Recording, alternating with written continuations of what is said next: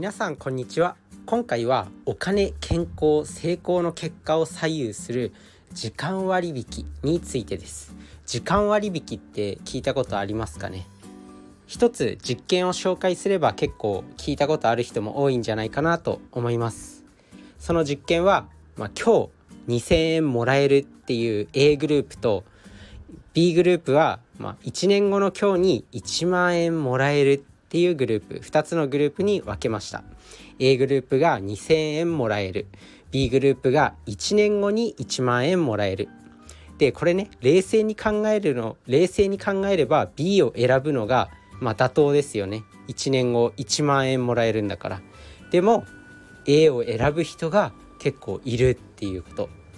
でこれが時間割引の考え方で人は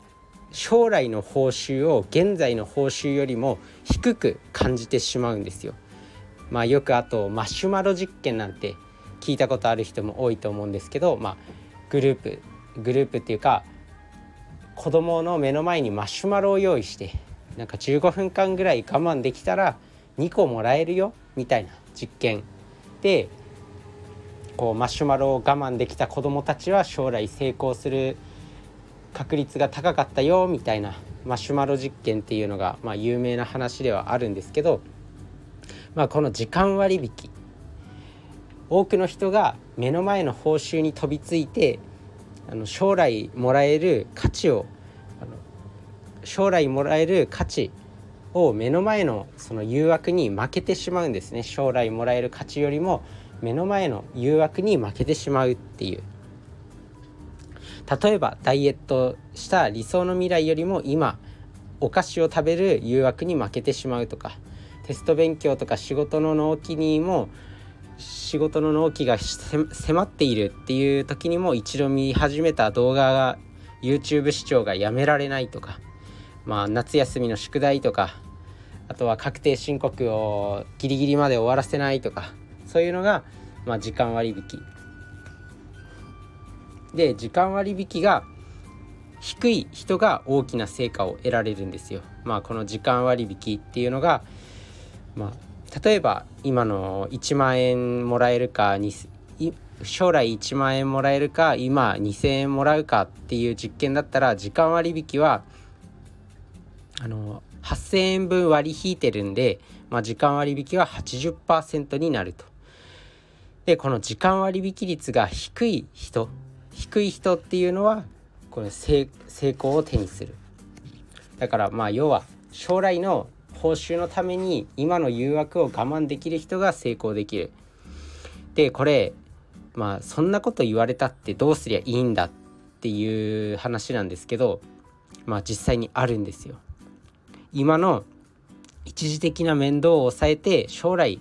の報酬を手にしようっていう人は何を持っていたかっていうのが実験でも明らかになっています。でこの点を脳レ脳のレベルから解明したのが、まあ、2010年に行われたハンブルク・エッペンドルフ大学医療センターの研究で30名の参加者にすぐにお金の報酬をもらうか遅れてより大きいお金をもらうかっていうそれを判断する課題を繰り返し行ったんですね。でこの際に一部の参加者にはあらかじめ聞いた将来の予定まあ一部の参加者にあらかじめこう将来の予定を聞いてねそれを見せて未来の姿を鮮明に想像してもらったっていうこと。その結果将来の予定を見ていないグループと比較してまあ将来の予定を見たグループの方が時間割引時間割引率が23%約23%低下してたんですよ。だから未来の姿を鮮明に想像したことによって今の誘惑を断ち切ることができたっていうことなんですね。だからやっぱ明確な目標とか将来を鮮明にイメージするっていうそういう目標とかを持ってるとまあ今の誘惑を我慢できるよねっていうことが分かってます。なので